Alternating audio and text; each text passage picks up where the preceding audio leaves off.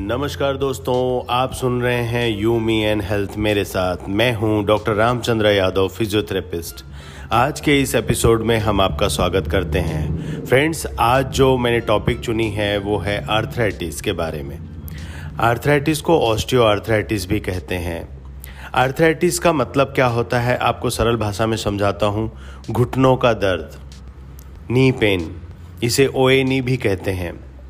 Arthritis कब शुरू होता है? जब हमारे नी में डीजनरेटिव चेंजेस शुरू हो जाते हैं, चाहे वो बोन्स को लेके कार्टिलेज को लेके, या साइनोविल फ्लूड को लेके तो नी में पेन शुरू हो जाता है। इसे ही आर्थराइटिस कहते हैं। जनरली ये 40 इयर्स टू 55 इयर्स के बीच में बहुत ही कॉमन होता है। आर्थराइटिस के सिम्टम्स की बात करता हूँ फ्रेंड्स चलने में दर्द, नी में सूजन क्रैकलिंग साउंड्स वॉक करते समय या फिर नी मोमेंट करने के समय क्रैकलिंग साउंड्स वेदर चेंज होने के साथ साथ नी में पेन शुरू हो जाना और किसी भी तरह का नी पेन चाहे वो एक जगह पे हो सकता है या पूरे नी को लेके हो सकता है। टेंडरनेस अगर टच करें तो नी में पेन होता है। ये सब कुछ सिम्टम्स थे। दोस्तों आर्थराइटिस के बारे में बात करें। इससे पहले मैं आपको बताना चाहता हूँ ऑक्सीडेटिव प्रोसेस के बारे में। ऑक्सीडेटिव प्रोसेस का मतलब होता है रिसाव एंड घिसाव। यानी जब हमारा जो नी जॉइंट होता है, वो फीमर टिबिया फिबुला और पटेला इन बोन्स को लेके जॉइंट बना होता है। तो जब जो जॉइंट्स के जो बोन्स होते हैं, उन बोन्स के बाहरी छोर पे कार्टिलेज होता है। जो गादी का काम करता है, कुशन का काम करता है, सॉक एब्जॉर्बर का काम करता है। तो जब ये कार्टिलेज घिसने लगता है तो उसे कहते हैं ऑक्सीडेटिव प्रोसेस कार्टिलेज क्या होता है? Cartilage collagen, glycoprotein and proteoglycan से बना होता है। अगर कार्टिलेज को सही ब्लड सप्लाई होती है तो हेल्दी रहता है कार्टिलेज। जनरली ये कार्टिलेज पे जब भी वज़न आता है वेट आता है तो कार्टिलेज घिसना शुरू होता है। इसलिए जिन लोगों का वेट ज़्यादा होता है या जो लोग ओवर वेट होते हैं, उनका कोई भी एक्टिविटी हो, चाहे वो चलना, बैठना, उठना, दौड़ना, जो भी एक्टिविटी है, नी के ऊपर ही वो प्रेशर आता है।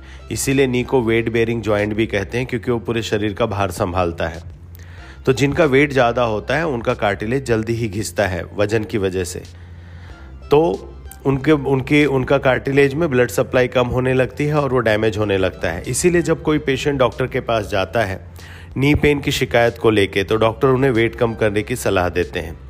अगर वेट कम होगा तो नी जॉइंट का जो स्पेस है वो मेंटेन रहेगा कार्टिलेज पर कम प्रेशर होगा, जिससे उसे ब्लड सप्लाई भी अच्छी होगी और कार्टिलेज अच्छी तरह से रिपेयर होगा। इसीलिए जिन लोगों का वेट कम होता है, उन्हें जनरली आर्थराइटिस की शिकायत नहीं होती है। मैंने मेरे 22 साल के एक्सपीरियंस में अनुभव किया है कि मोर देन 70 परसेंट पेशेंट जो आते हैं क्लिनिक में, वो ऑस्टियो आर्थराइटिस से पीड़ित होते हैं ऑस्टियोपोरोसिस से परेशान होते हैं। फ्रेंड्स मैं एक बुक पढ़ रहा था जिसका नाम था, क्या आपका डॉक्टर पोषक तत्वों के बारे में जानता है? उस बुक में एक बहुत ही अच्छी सी स्टोरी बताई गई है पेगी की, जिसे पढ़कर मुझे बहुत ही अच्छा भी लगा और मुझे ऐसा लगा आपके साथ शेयर करना चाहिए। आपको मोटिवेशन मिलेगा इंस्पिरेशन मिलेगा।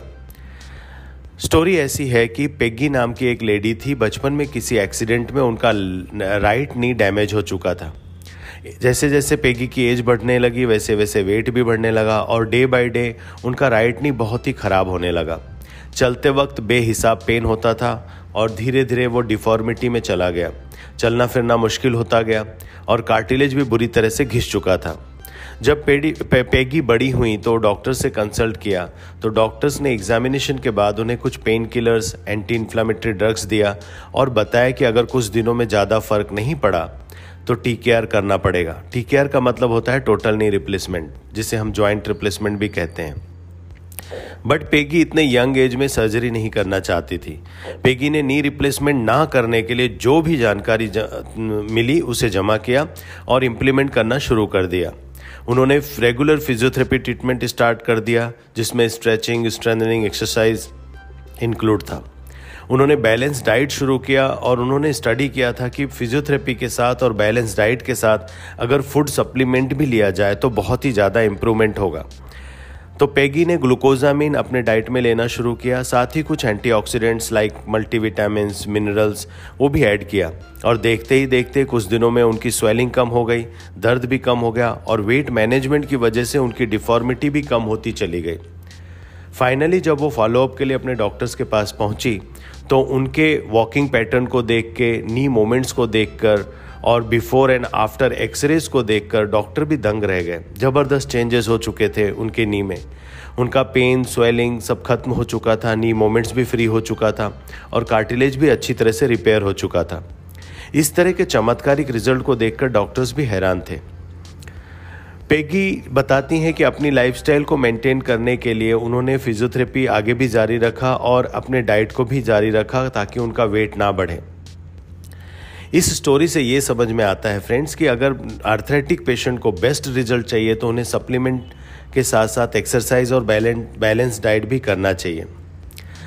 उसी बुक में ये भी दिया हुआ है कि 1999 में एक अमेरिकन कॉलेज ऑफ़ रिमेटोलॉजी में एक अनुअल एनुअल फ़ंक्शन हुआ था, जिसमें एक रिपोर्ट पेश की गई थी, जिसे रिसर्च टीम ने मिलकर तीन साल में तैयार की थी।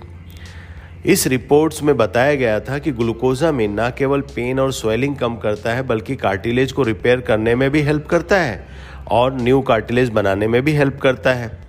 और इसे सारे डॉक्टर्स ने उस वक्त अप्रिशिएट किया था और आज भी इस आज के डॉक्टर्स भी इसे प्रमोट करते हैं। अगर 1500 to 2000 M G glucosamine daily लिया जाए तो उससे कोई साइड इफ़ेक्ट्स भी नहीं है। नी सर्जरी को पोस्टपोन कर सकते हैं और अगर वेट कम है तो इसे टाला भी जा सकता है। इसलिए आर्थराइटिक पेशेंट को ग्लूकोजामिन तो लेना ही चाहिए। साथ ही स्ट्रॉन्ग एंटीऑक्सीडेंट्स भी लेना चाहिए, क्योंकि एंटीऑक्सीडेंट्स लेने के लिए, लेने की वजह से जो ऑक्सीडेटिव प्रोसेस है, रिसाव एंड घिसाव की प्रक्रिया कम हो जाती है। साथ ही कैल्शियम, विटामिन डी, थ्री भी लेना चाहिए। फ्रेंड्स बीइंग अ फिजियोथेरेपिस्ट मैं कुछ सुझाव देना चाहूँगा आर्थराइटिक पेशेंट्स को। क्या करना चाहिए, क्या नहीं करना चाहिए? जिन लोगों का long sitting long standing job होता है, उन्हें एक ही पैर पे नहीं खड़े रहना है। उन्हें हमेशा अपना वेट शिफ्ट करते रहना है। कुछ समय इस पैर पे, फिर कुछ समय उस पैर पे। तो उनके नी पे भार कम आएगा। अच्छी सही पोजीशन में बैठना चाहिए, कभी भी क्रॉस लेग सिटिंग नहीं बैठना चाहिए या लेडीज़ को लेडी सिटिंग पोजीशन में नहीं बैठना चाहिए। ब्रेकफास्ट लंच डिनर करते समय डाइनिंग टेबल यूज़ करना चाहिए। वेस्टर्न टॉयलेट यूज़ करना चाहिए। While walking knee cap use करना चाहिए ताकि उसे सपोर्ट मिले। और फ्लोर सिटिंग अवॉइड करना है। इंडियन टॉयलेट्स अवॉइड करना है। स्क्वाटिंग भी नहीं करना चाहिए। फ्रेंड्स ये मेरी तरफ़ से कुछ सुझाव थे। अब मैं आपको बताऊँगा कुछ हमारे पेशेंट्स के बारे में। हमारी क्लिनिक में जब भी ऑस्टियोआर्थराइटिस के या नी पेन के पेशेंट्स आते हैं तो हम उन्हें एग्ज़ामिन करते हैं और एग्ज़ामिन करने के बाद कुछ मोडालिटीज़ चूज़ करते हैं कि उन्हें कौन सी मोडालिटी ज़्यादा फ़ायदेमंद होगी। और उसके साथ उन्हें हम एक्सरसाइज तो करवाते ही हैं, कुछ होम प्रोग्राम एक्सरसाइज भी बताते हैं ताकि वो घर पे भी करते रहें। अगर मैं कहूँ तो आर्थराइटिस में फिजियोथेरेपी ट्रीटमेंट बहुत ही इंपॉर्टेंट रोल अदा करता है दोस्तों। इसलिए जब भी किसी को आर्थराइटिस की शिकायत हो तो फिजियोथेरेपी ट्रीटमेंट शुरू करना चाहिए। और ऑर्थोपेडिक सर्जन्स भी आज की डेट में फिजियोथेरेपी ट्रीटमेंट को बहुत ज़्यादा महत्व देते हैं। अगर टी से बचना है, या फिर हमें जल्दी ही इम्प्रूवमेंट चाहिए अपने नी में तो physiotherapy treatment is the best treatment friends जैसा कि आपको हमने पहले भी बताया हुआ है, हमारा यूट्यूब चैनल है सत्य प्रभा फिजियोथेरेपी क्लिनिक अगर आप उसे सब्सक्राइब करते हैं तो होम प्रोग्राम एक्सरसाइजेज जो हैं नी ज्वाइंट की, वो हमने उसमें शेयर किया हुआ है। तो उस उस वीडियो को देख के आप वो एक्सरसाइज भी सीख सकते हैं और अपने घर पे कर सकते हैं। ज़्यादा परेशानी हो, ज़्यादा पेन हो तो एक्सरसाइज के साथ साथ कुछ मेडिकेशंस भी जो डॉक्टर सुझाव देते हैं, वो मेडिकेशंस भी स्टार्ट जारी रखना है और फिजियोथेरेपी भी जारी रखना है और कुछ सप्लीमेंट्स भी लेना चाहिए। तो आज के इस टॉक में हमने अर्थराइटिस के बारे में बहुत कम समय में ज़्यादा समझाने की कोशिश की है। होप आपको समझ में आया होगा। और आप इसे इम्प्लीमेंट भी करेंगे। फ्रेंड्स आज के लिए बस इतना ही। मिलते हैं अगली बार यू मी एंड हेल्थ के साथ, यानी मेरे साथ। धन्यवाद।